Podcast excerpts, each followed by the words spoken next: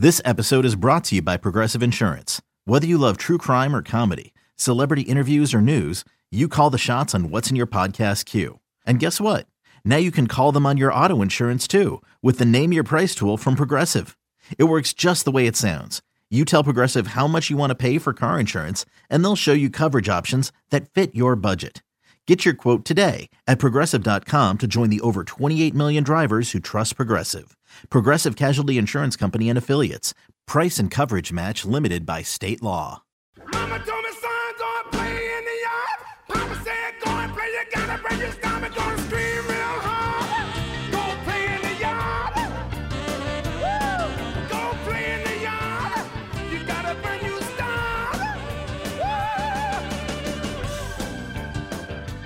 And welcome to it. Welcome to Inside the Yard. And what a week we have coming up on the show.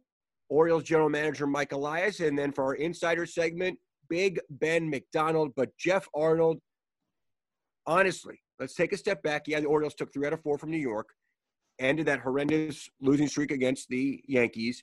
But the significance of some of these prospects and guys like Hunter Harvey returning, but getting starts from Akin and Kremer and what Mountcastle's doing, the trades are made the deadline. It feels pretty good right now. I think it feels great right now. I mean, the way that Keegan, let's start with Keegan Akin. Akin comes in, faces the Yankees, second major league start, five and a third of scoreless baseball, eight strikeouts, matches Gerrit Cole, pitch for pitch. It's not easy when you're going up against that guy because you realize how good you have to be. And Akin was. I thought his changeup played really well on Saturday and I thought he spotted his fastball really well. So those were two things I was really paying attention to, and he executed big time. And then Dean Kremer, second inning, had some problems, and then after that, you look at the amount of pitches that he threw in innings following that, and the ability to bounce back and show some maturity in those tough spots was great. And then Mountcastle continues to impress you. I mean, I was impressed with how Gerrit Cole threw him a fastball that was like shoulder level. How did you get tomahawked there? it? He tomahawked it. It was an, it was a Hanser Alberto play. It was great, and uh, the way that he has run the bases, that's something that Michael Elias talks about when we chatted with him. Uh, his base running and how he's grown into his body, uh, he's shown quite a bit. And, you know, I think I saw something on Twitter, I think it was maybe Roch that, that tweeted this out, where Mountcastle hits a ground ball and Roch was getting ready, ready to write down 5 3 on his scorecard, and suddenly Mountcastle's safe at first. That's an area of development for, for me, for Mountcastle, that I don't think is getting talked about a whole lot. Yeah, and you saw him in Frederick. I think to me, it's really hard to gauge fandom in 2020 because of the lack of fans at the game. The real only way to do it is, and I hate saying this, is your sense of social media. And I really can't tell you how much. That's dangerous. You're throwing. That's dangerous. What you're talking about right now. I, I know. I should. I already feel bad about what I'm saying. But the reality is, nothing gets a fan base more energized, particularly in the Orioles situation, when you see young prospects that fans know they followed come up and then produce. Now, Michael Elias will get into this. That doesn't mean next time out it's going to be good. That doesn't mean next year it's going to be good. Typically, for prospects, it's up and down, and you hope you catch it on the upswing at some point. But when you do see them get the call, handle their own, look the part, it really makes a fan base feel good. I think it's also showing that what they have in place at the minor league level is working. You know, they have good people down there. They're giving them the proper technology they need, the instruction that they need, the assistance that they need, so that when when they get their opportunity, fans or no fans in the major leagues, they're able to put their best foot forward and they're best able to make adjustments the next time that they go out there. And hopefully, that as hitters start to see them a little bit more, the likes of Kremer and Akin, they're going to continue to make adjustments. They're going to learn from mistakes that they make and that they can become stable members of your starting rotation. And and you have to imagine with Mountcastle, it's going to be the same type of thing. You know, eventually, pitchers are going to figure out what you can do. So you're hopeful that that training that you had earlier and the resources that you've been given will help you make the necessary adjustments because with all those guys, they have great talent. There's, I mean, we've all seen it throughout the years, and baseball is a humbling game. There's pure talent. I don't think anyone's going to question that about Ryan Mountcastle or, or Dean Kremer or Hunter Harvey. But honestly, it's baseball and, and maybe professional sports and maybe life in general is about dealing with failure and, and losing. And then how, what do you do from there? And that is to be determined for all of these guys. And then, you know, we've seen it it's when you fail and you fail in front of 45,000 people who love you or hate you. And that's a different animal. It's a different animal altogether. So uh, we'll see how it plays out over the long haul. But just from a pure st- uh, talent standpoint, pretty exciting times for the Baltimore Orioles. But to that end, let's get to it. The Orioles general manager, Mike Elias.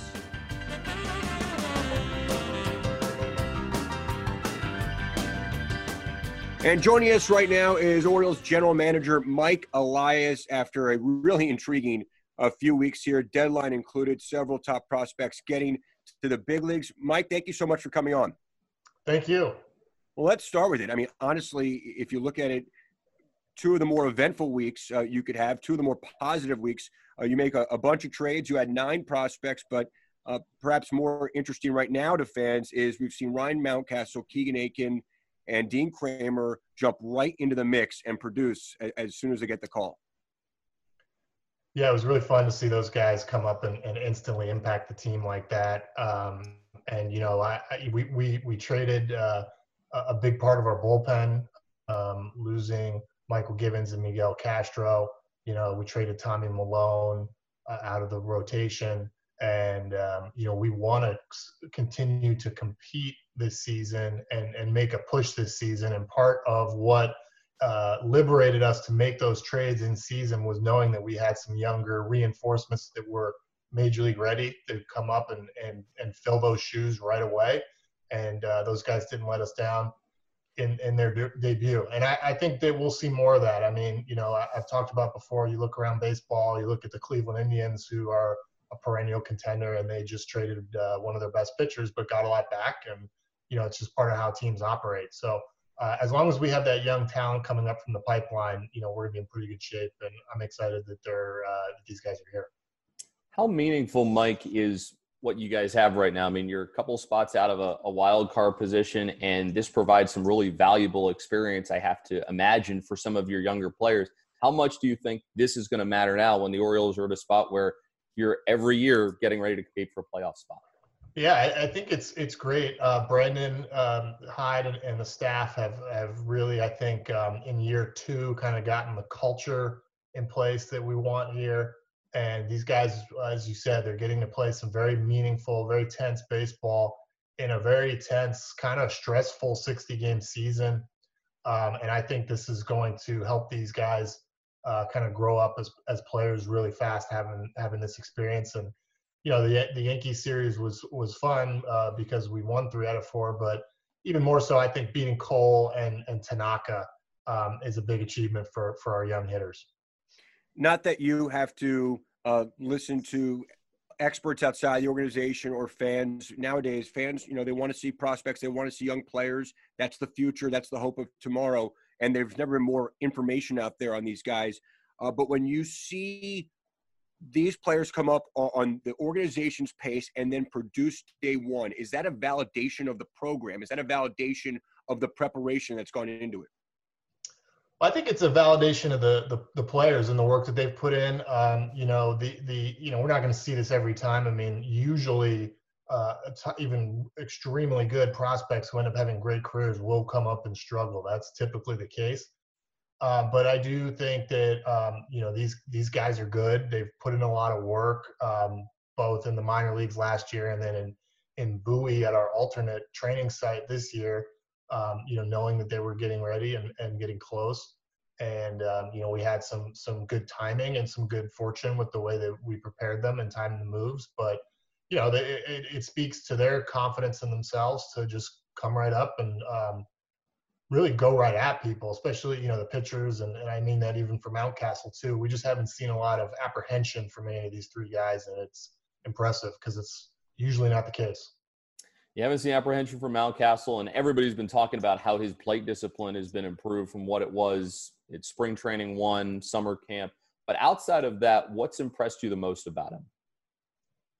Um, well, boy, I mean, uh, I think the thing that's probably been the most surprising is how well he's running. Um, I, I, personally believe that he, um, you know, this is a big, young, gangly guy, and I, he last year, um, you know, he was still coming into his body. And when he showed up in Sarasota this spring, he was noticeably more coordinated and, and put put together. And I just think, you know, this you forget how young this guy is. He was 22 last year, and uh, you know he's he's uh, going. He had been going through growth spurts, and I think his coordination and overall athleticism, uh, you know, really kicked into a higher gear this year, which is great to see. But the, the swing decisions, as you mentioned, have been um, very impressive. He's a very natural hitter, and so I'm not surprised that he um, is is figuring out how to how to pick his pitch a little bit better. Um, we'll see. You know, the, the the league's gonna adjust to him and develop a book on him, and that's kind of the next step after you come up and have success. Is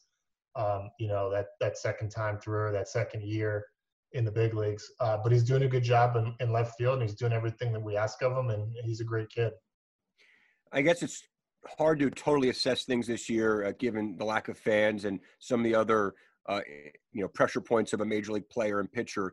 But when you look at Kremer and Akin from a pure stuff standpoint, how they presented themselves, what what did you take away from their uh, recent outings? Um, uh, the the stuff was um, very legit. I think with both of these guys, it's going to be um, you know keeping the walks down and and throwing strikes, um, which is hard for a young pitcher um, with that type of stuff. And so it's all to be expected. But I think as we go the rest of the season, that's going to dictate their success because um, both of those guys have uh, have multiple plus pitches. I mean, Akin's got the, the breaking ball. It's a fastball that plays well to both sides of the plate. Um, and he's also got a really good changeup that you saw on display. And then uh, Dean's got got four or five pitches. And so, I mean, the stuff's there. He was hitting 96. We saw Akin up to 95. Um, so it's just going to be uh, attacking the zone. I'll ask you about another lefty righty pitching combination. Uh, what have you been hearing at the alternate site about Grayson Rodriguez and DL Hall? Because I know a lot of people are really excited about them. They, they look really good. The the, um, the velocity and the stuff from both of them, um, it's it's incredible. Um, you know, Grayson got a little bit of a later start. Actually, both of them were late adds to the camp because we were trying to navigate um, summer camp and make sure that we had enough depth for the major league level. Um, you know, knowing those guys are going to be brought in just for player development purposes and not 2020 depth. But um, they look really good. I think it's a good challenge for them because they're facing a lot of um, really patient, um, in most cases, upper level hitters. Um, or even if it's, you know, Adley Rutschman's there, he's a, a really tough at bat, takes a lot of pitches. And um, so I, you know, I think it's a very good challenge for them. But um, these guys have, both of them have very top of the rotation upside uh, but still a lot of development left. Mike, the Orioles, I think as of today, Stats Inc. just sent to me that they have the third youngest, the Orioles have the third youngest roster in baseball uh, by age as of today in the 28 man. But I, I'm interested in, in the group of, you know, middle 20s guys who were either high draft picks, had the prospect status at some point. Maybe it didn't happen for them instantaneously, but the Siscos, the DJ Stewarts, uh, the Dylan Tates, guys who've been up and down a few times, that group which maybe it's for Baltimore one day, maybe they're spun somewhere else. But how do you assess that group? Well, yeah, that, that's a really key group for us. These these guys that were um, uh, picked by the Orioles uh, several years ago in the draft and hadn't really cemented themselves at the big league level yet. Um, I, I, you know, you mentioned DJ Stewart. Uh, I'd put Mullins in that group. Um, Cedric Mullins, Chance Sisco, Austin Hays, who's hurt. Um, these are really talented guys, um, most of whom were high picks. And um, for them to click here a little bit, I think can really speed up what we're going through. And they're uh, very key to that. And I think that they've gotten uh, comfortable in their own skin this year, a lot of them. And Brandon and his staff have done a have done a great job uh, making them, um, you know, feel comfortable and, and, and valued, and that they belong at the major league level. And we're seeing some confidence and some um, some fun from that group, and that's nice to see. And then on the pitching side too, Tanner Scott, uh, Harvey, there's a bunch of those guys. So th- that's a really key kind of generation of players for us, and to see them take steps forward this year has been one to me one of the most positive things that we've seen this year. How about the role that Alberto Iglesias have played for your team this year, and just how they've brought things together? Like Alberto makes it really fun. Iglesias has a lot of time in the game have they given you some of that leadership and production that you were hoping for? Has it been above your expectations? Yeah, I mean, I, Alberto, um, you know, was brought here as a, a, waiver claim and and has really found uh, found his footing at the big league level. I think a, a big bonus with him has been um, the the vibe that he imbues in the clubhouse and on the field. He he's extremely high energy, uh, really likes being out there, and I I think he's been uh, one of the biggest parts of our team chemistry here. and then Iglesias, you know, part of the reason that we signed him was knowing that he would would bring some good uh, veteran guidance and, and, presence, and I think he's done that in, in the middle of the lineup. Um, you know, the the quality of his at bats, but then he's also uh, helped us out a lot behind the scenes and, and tutoring these players. So that's great. It's it's been unfortunate that you know he's had a a quad uh, injury all season, and, and, we haven't gotten him out of shortstop as much as we'd like because he really changes the whole team when he's playing shortstop. Um, but both of those guys, um, you know, are key parts of the clubhouse this year for sure. Mike, do you anticipate, or is it possible that another quote unquote prospect could get the call between now and the end of the regular season? Yeah, I don't, I don't know for for sure, but all, of those guys um, at uh, Bowie who are who are upper level guys that have played in Double A or Triple A, you know, we've told them to uh, to be ready. And you know, there's injuries, there's COVID cases, there's all kinds of stuff, and um, you know, they're they're all gearing up for this year. So it's just a matter of opportunity. Mike, last one for me, uh, Anthony Santander. I'm sure you had high expectations for him coming in, uh, but what he was able to put together uh, over the course of the, the time that he was healthy, what did it what did it show you? Yeah, I think you know he's a, a possible star. Um, you know, switch hitter with with that type of power and and ability to kind of hit from foul pole to foul pole, um, and a very quality defensive corner outfielder. And at his age, 25, um, you know that's pretty good. And we've got him for uh, a few more years. So uh, great development for us. Obviously, unfortunate that we lost him uh, just now with this oblique injury.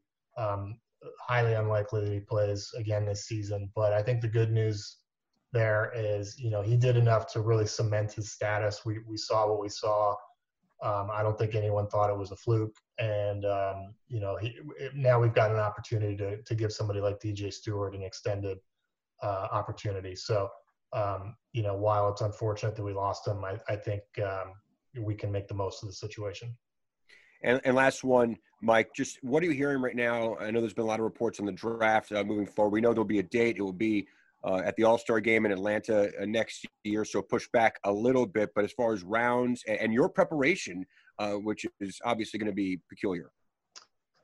It's going to be very peculiar, probably more so than than last year. I mean, last year we had everything was normal, and then it just got cut off in March. This year, um, there was no Cape Cod League, there was no Team USA over the summer. I don't really know what NCAA baseball is going to look like this spring.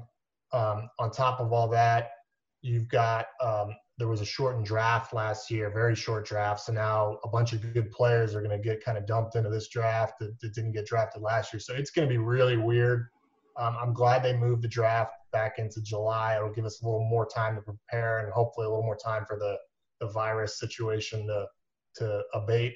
And my understanding is that there will be um, more organized combine type events uh, immediately prior to the draft. So if we can do that, I think that'll help. But yeah, it's going to be a strange one, and I, I think it might.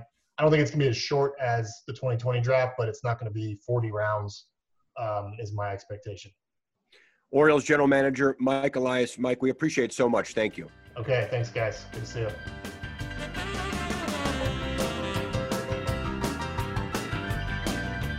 Time now for our insider segment. In joining us is MASN broadcaster, former Oriole Big Ben McDonald. And Big Ben, let's get right to it. Really a significant few days for the Orioles. I mean, arguably they get their two best starts of the season from rookies in Keegan Akin and then Dean Kremer. What was your big takeaway on those two guys? Well, I'll start with Keegan Akin. I'll be honest with you guys. When I saw him throw his first big league appearance was in relief. I think he went three or four innings in relief. The starter got knocked out early. I think he gave up three runs or something, and three and a third or three and two thirds. I walked away from the outing going, if the Orioles are counting on this guy to be a rotational guy in the American League East, I'm not sold on it. He didn't show me the stuff that particular night to be a starting pitcher in American League East. I was concerned.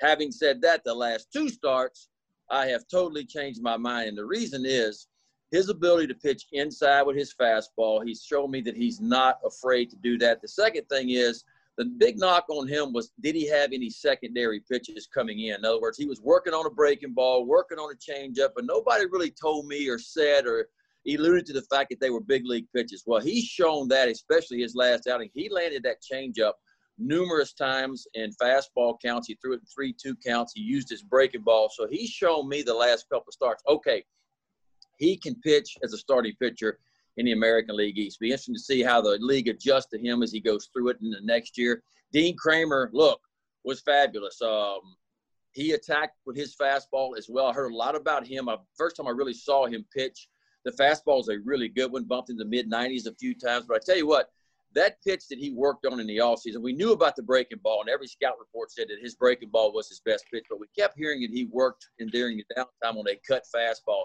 And that cut fastball was big for him the other day. He used it and threw it, you know, 88 to 91 miles an hour and got some big outs with it. So he showed me three real pitches. He's also threw, threw a few changeups in there as well. So I really liked him too. And so both of these young guys, the moments have not been too big for them yet. Uh, they've come in, they've attacked the strike zone, they've attacked big league hitters, and it looked really good, you know. And so uh, I'm pleased with where they're at. I'm pleased with what we saw, and, and the future looks good for the Orioles.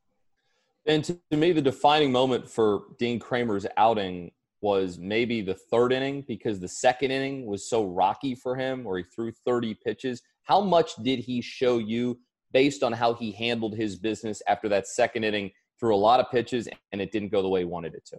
Yeah, you know, he, he bounced back, right? So I'm looking at the scorecard, and, you know, he walked the first batter. He had two walks, which is unusual for him because he's normally got pretty good control and it was a long outing, but he minimized the damage during that inning. He only gave up the one run, and then he was able to flush it right away and come back out for the third inning where he punched out, you know, two out of three in the third inning and a three up and three down inning. So you knew at that point that, you know, he was able to push it behind him, which is so important for a pitcher or really for a position player to be able to flush the last at bat, flush your bad game, flush your bad inning, and go back and attack the next inning. And he showed me some maturity by going back because a lot of young guys would have really harped on that last inning and said, "Oh my gosh, what went wrong?" But instead, he was able to flush it and really move on to the third inning, and it showed me a lot of maturity on his point.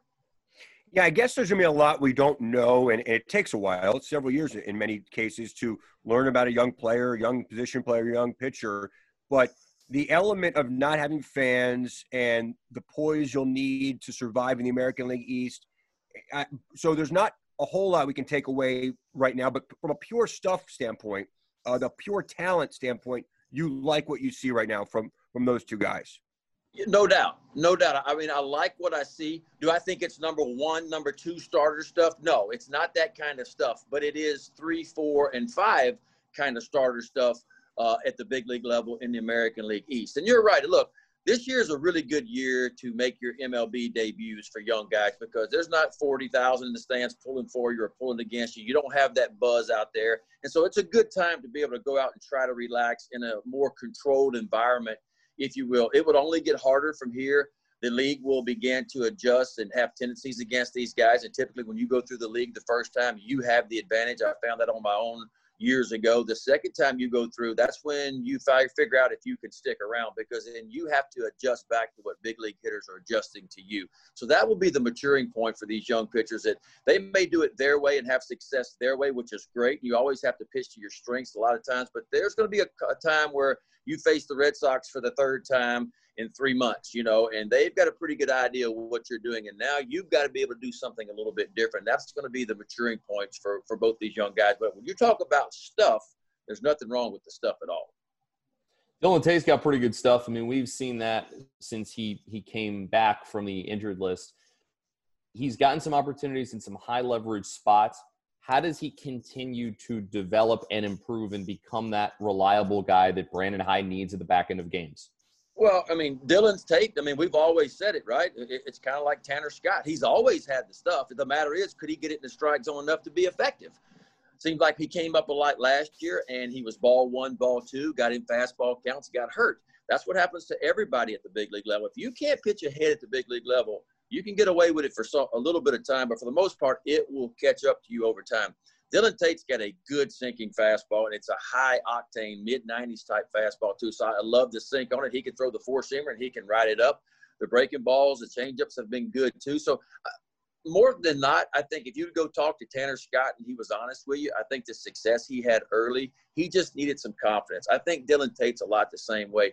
These young guys that don't have a ton of big league experience, they need to have some success right away. We could point to Ryan Mountcastle. He got off to a good start. He got a hit, I think, in his second game, whatever it was, and he's been off to the races ever since. Since it's been so important for these younger guys or guys that don't have a lot of big league experience to get off to a young start, to be able to take a breath, relax, and let their abilities take over. And Dylan Tate's been great so far, and he's needed to be great because again, we talk about the trades. Miguel Castro and Givens are gone, so more guys will have opportunities and high leverage type situations. And it's a wonderful opportunity. The Orioles continue to be a land of opportunities for you to get an opportunity to step up and show the front office and show manager Brandon Hyde what you can do and do you fit into the future of what the Orioles are putting together.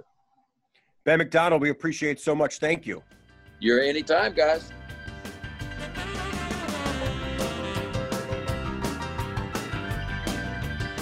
That's Big Ben McDonald, and uh, we heard from Mike Elias before. And and Geoff, what was your big takeaway uh, with the Orioles GM? I think it was just a, a number of things. I mean, I, I kind of thought that what he said about Mountcastle, and I was interested to see, like, because everyone's talked about his improved plate discipline. It's no surprise that was an area where he needed to try and grow and improve and develop. And when I heard that at the alternate site, he had as many walks or more walks than strikeouts, I was like, whoa, that's some pretty good pitching talent down there. I mean, there's some serious talent uh, at the alternate site in Bowie. And then he comes up here and he continues to show that. But everybody talked about that. What I was really interested to see was you know, how would he do some of the other things well? And the thing that stood out to me the most, and I've said this on air a couple of times, is the base running and the speed that he's shown and how he's grown into his body and he's developed and he finds a way to like hit a ball on the ground and and beat it out. Like I mean, you weren't seeing that from Ryan Mountcastle in the minor leagues when he was in Delmarva and Frederick. Like some of those plays, like that's an out. Like you you were not seeing that, but that's because he was younger there and he was developing into his body, and it just you didn't see it, and now you're seeing it. So things like that, you're just like when you've you've watched this player come up through your system when they were really young to where they are now, and watching some of them you know, Keegan Akin, like he threw, threw some good changeups when I saw him in the minor leagues, but did he have the command of his pitches that he showed through these first two starts? Hmm, sometimes, you know, but not consistently. And can he keep that up? And and you know, the fact that he's putting five and a third scoreless innings together, he's commanding the zone, he's getting ahead, he's spotting up. And I don't I think what Mike said about we've developed some confidence after a series win against the Yankees. But maybe the biggest part about it was you beat Gerrit Cole and you beat Masahiro Tanaka. Like those are guys that are all-star caliber pitchers. Those are the best two pitchers that they've got right now. And those are pitchers that the Yankees are in the postseason. They're going to be leaning on heavily to help them make their way through it. But yeah, I think that was that was big. And then I also thought it was you know interesting. You know when you talked about the draft at the very end, I think we're all wondering that right now. How is the draft going to work next year? Is it going to be a lottery system? Is it going to be something a little bit different? It, how is it going to work? Nobody really seems to know. I mean, we've kind of established that 2020 is a year where you get to make up rules in the middle of something. So you're wondering maybe is is there going to be some kind of a, a change or alteration? Because to me, it just kind of feels like I know the Red Sox haven't had a really good year, but with the amount of resources that they have, do you really want to be giving them the first overall pick? Do we really want to be going down that road? I mean, like the Pittsburgh. It could Pirates, be Chris Sale and Kumar Rocker in two years. Seriously, like that's just that's not cool. And I, personally feel like there should be some kind of a lottery system this year. I agree with you. I think I think it has to happen. Because Geoff, we have a long day in front of us. We're calling baseball in about uh, I know. seven hours from now. Don't get my yes. blood going right now. I need to I, I really, myself. I really, I really feel like that's that's a question that, that I've had for a while. Yeah, I know, we, no, I know you. I'm glad you brought it up at the very end, but that's what I really want to know. How is the draft next year going to work, and how is it going to work from who's picking where to how are you evaluating talent? You had no 2020 season. You didn't have any of the USA stuff.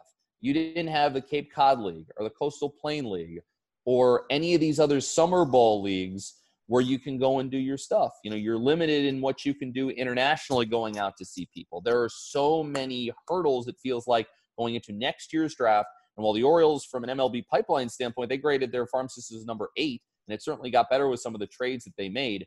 We're still in the talent acquisition phase at this point, and how they're going to continue to add talent despite some of the hurdles. And and you know, Mike Elias, Sig Mejdal, scouting people that the Orioles have, they're they're smart guys. They know what they're doing, but how they're going to be able to figure it out and navigate it is going to be a real question, I think, going into the offseason. And uh, we're we're we're not we're not really sure what we're going to see. So I'll be interested to to follow that storyline. It's going to be really interesting and really challenging. So we'll see where it goes from there. By the way, Ryan Mountcastle on our next edition of Inside the Yard uh, that will drop Friday morning. So uh, be listening and be ready for that. That will be a lot of fun getting to know Ryan a little bit. So uh, really good episode for Geoff Arnold. I'm Brett Hollander, and we're doing radio together through Sunday, right, Geoff? I am excited about that. We're going to have some fun, and you're going to little New York uh, state of mind.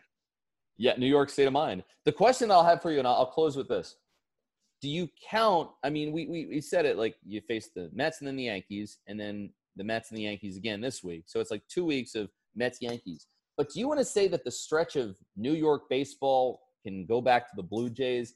I don't. I don't know if I can. I don't know I, if I can get on board with that. I, I, I just know. saw a tweet that said the Blue Jays are the best team in New York right now. That was really funny. Yeah, I, I know. I saw that tweet as well, and that made me laugh.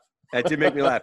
That's a good question. I think so. Um, and then, yeah, I, I know it's nice for the Orioles uh, travel department. They don't have to shift hotels here for a, a six for a whole week, so that's nice. Uh, but it'll be interesting. We got uh, Mets for two, Yankees for four in the Bronx, and uh, we'll be on the Orioles radio network with every single pitch. So we will talk to you then. And don't forget Ryan Mountcastle on the next episode. So for our entire crew and for Geoff Arnold, I'm Brett Hollander. Have a great week, everyone. Be safe.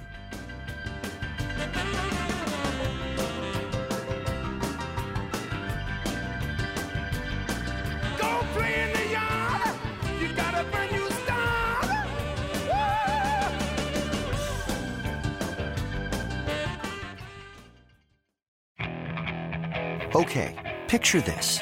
It's Friday afternoon when a thought hits you. I can waste another weekend doing the same old whatever, or I can conquer it. I can hop into my all new Hyundai Santa Fe and hit the road. Any road. The steeper, the better. Because my all new Santa Fe is available with HTRAC, all wheel drive, so I can hit the trail without a worry in the world. Heck, with three rows and best in class rear cargo space, I can pack the whole family in with all our gear. We've got available dual wireless charging for our phones, so we'll never lose touch with civilization, and we won't lose touch with the primordial power of Mother Earth. So, which is it? Waste the weekend or do something a little more epic? And conquer it in the all new Hyundai Santa Fe. Visit HyundaiUSA.com or call 562 314 4603 for more details. Hyundai. There's joy in every journey.